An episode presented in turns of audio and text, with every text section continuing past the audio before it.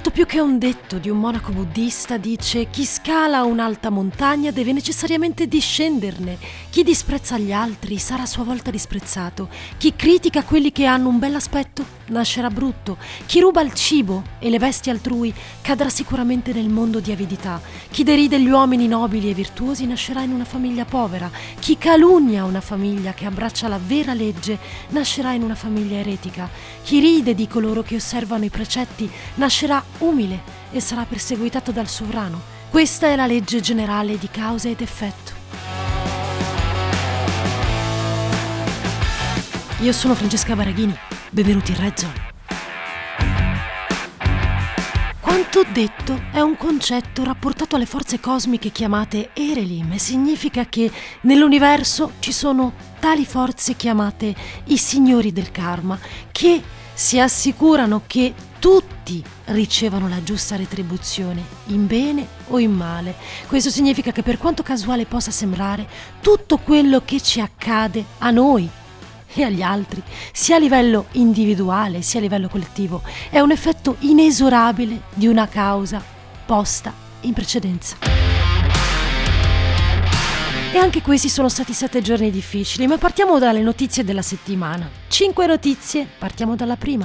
Spendersi tutto nel metaverso. Accade a Justin Reed, un signore texano che si fa chiamare David Joker. Siamo negli Stati Uniti. Questo signore decide di investire 18.000 dollari, cioè i risparmi di una vita, per comprare un pezzo di terra che però non esiste. Il terreno in questione è all'interno di un videogioco che si chiama Entropia Universe. Avete sentito bene?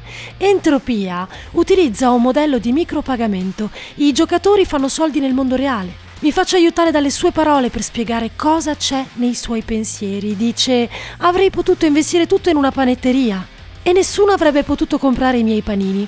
Ok? Qui, aggiunge, ho più controllo.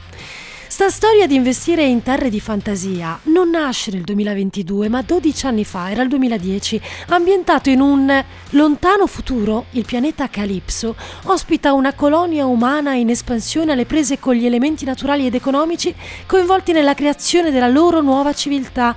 Sono andata a leggere una scommessa più che un gioco, o meglio, un gioco d'azzardo dove è possibile scambiare reddito digitale con un assegno reale. La previsione del giocatore texano è di rientrare nell'investimento nei prossimi quattro anni. Che abbia ragione o meno, non è il solo a pensarlo e parte del mondo si muove in questa direzione. Seconda notizia, non toccate quelle lumache, grazie. In Florida si parla di quarantena causa pericolo lumaca, una lumaca parecchio distruttiva. Cominciamo a dire, per prima cosa, che non è la quarantena che immaginiamo. La gente non è stata chiusa in casa, semplicemente è vietato spostare piante, suolo, rifiuti di cortile, detriti, compost e materiali da costruzione al di fuori dalla zona delimitata. Dimenticavo, è vietato toccarla. Dunque, dunque, dunque. Oh, piselli! Oh, La lumaca in questione, una lumaca gigante, può trasmettere un parassita capace di portare alla meningite ed è un danno per i terreni. È grande come un topo, arriva dall'Africa e secondo gli esperti sarebbe sbarcata negli Stati Uniti causa commercio illegale. Non è stata scoperta oggi, anche se oggi tutti parlano di lei. Se ne parlava molto di più negli anni 60, quando è stata trovata negli USA. Nel 1966 un bambino di Miami tornò da un viaggio alle Hawaii con questo souvenir, diciamo così. La nonna di questo bambino americano, esattamente come qualunque nonna del mondo, avrebbe preso le tre lumachine e le avrebbe lasciate libere in giardino. Sette anni dopo furono trovate più di 18.000 lumache insieme a decine di uova. Lo scherzetto è costato 10 anni di lavoro e un milione di dollari. Questa non è una favola, ma un fatto che potete trovare sul sito dell'Università della Florida. Risolta la faccenda, ci sono stati altri casi fino al 2011 ed eccoci qui, 2022, pandemie, terremoti, blackout, siccità, carestia, guerre, cavallette, lumache. Risoluzioni studiate, pesticida metaldeide, aggiungo io, molto pericoloso per i cani che rischiano di morire avvelenati, non solo loro. Durata prevista secondo il Dipartimento dell'Agricoltura e dei Servizi ai Consumatori della Florida? Tre anni.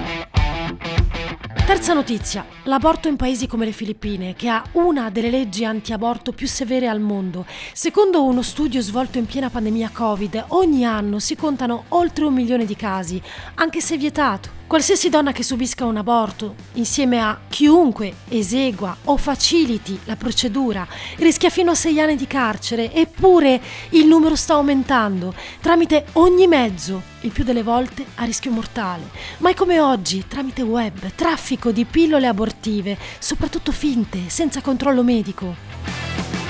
Tralasciando l'utilizzo del medicinale, adesso è vietato anche negli Stati Uniti, quello venduto online nelle Filippine, la maggioranza delle volte non è un medicinale e viene venduto da gente senza volto a prezzi esagerati tramite social network, con tanto di indicazioni come digiuna per 24 ore, non mangiare riso, bevi Coca-Cola. Stiamo parlando di luoghi dove mancano i soldi per tutto, compresa l'istruzione.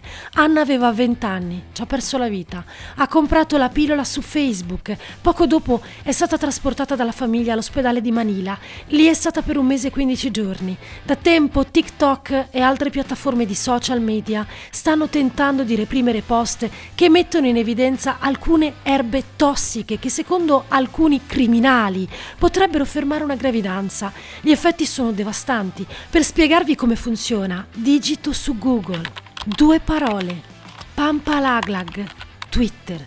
Cosa viene fuori? Una serie di account. Pampalaglag significa aborto. Sui post di questi account si legge non devi andare in ospedale, ci penso io, ti invierò un kit. Difficile fidarsi, si gioca con la vita. Anna storia raccontata sulla stampa estera, dopo un mese e mezzo in ospedale, ha continuato a curarsi da casa per mesi, era finita in dialisi. A complicare la situazione, i soldi. La famiglia non poteva permettersi le cure. Cosa l'abbia uccisa ancora non si sa. Non c'è modo di sapere cosa contenessero le pillole che lei aveva comprato su Facebook. Al responsabile basta cancellare il proprio account e ricominciare. Alle donne come Anna, che riescono a sopravvivere, nemmeno la possibilità di denunciare, perché sarebbe come ammettere ciò che viene considerato un reato. E Anna è morta. Quarta notizia, il governo degli Stati Uniti vuole inviare nello spazio un minuscolo reattore a fusione nucleare, data prevista 2027. Avalanche Energy pensa di avere la risposta con un reattore relativamente piccolo chiamato Orbitron funziona intrappolando ioni ad alta velocità e chi lavora qui conosce molto bene Bezos visto che ha lavorato per anni nella sua società che si occupa di viaggi spaziali. Se il progetto funzionasse, questo, dicono gli esperti americani, l'energia proveniente dal reattore aiuterebbe a ridurre significativamente i prezzi sul mercato nell'industria spaziale e l'energia potrebbe essere utilizzata per l'aviazione, i droni, l'alimentazione di veicoli spaziali e così via. Robin Laundrie CEO di Avalanche Energy, ha spiegato che se il progetto avrà successo, il reattore sarà in grado di generare una quantità di energia misurata in megawatt. Certo che potremo parlare dei rischi o di chi in questo momento non è e non sarà d'accordo con questa idea che riguarderebbe tutti, non le singole nazioni, ma è tempo di quinta notizia. Obbligo verità? La Cina annuncia di aver sviluppato un dispositivo che può testare la lealtà dei membri del partito al governo, come attraverso il riconoscimento facciale. Questa apparecchiatura può fornire dati reali e può misurare fino a che punto i soggetti si sentono grati al Partito Comunista Cinese. La notizia, tramite post su Weibo, è stata successivamente cancellata, le polemiche no. Nel 2018 le autorità della provincia di Zhejiang hanno installato un occhio in aula nell'aula di una scuola, una scuola superiore, per individuare gli studenti che non prestavano attenzione o che si addormentavano in classe. Per dire, la tecnologia è al centro di ogni possibile ricerca nel paese e certi software potrebbero essere utilizzati altrove, in campus intelligenti. Vengono chiamati così e significa affidarsi a dati, cioè software, in grado di individuare un comportamento di una persona eccessivamente distratta o assonnata ingannata, generando la reazione di un insegnante, il quale potrebbe prendere provvedimenti. Tornando alla macchina della fedeltà, secondo il Times, l'attrezzatura è stata testata leggendo le onde cerebrali e analizzando le scansioni facciali mentre i soggetti leggevano articoli sul Partito Comunista Cinese. È questo il futuro? Che dire? Anche i signori del karma hanno un capo e non è di questo mondo. Il guardiano del karma non ha partito né strategie, non fa sconti, non ha amici e figli di, non ha simpatie e nemmeno antipatie e soprattutto non dimentica. Ma noi sì.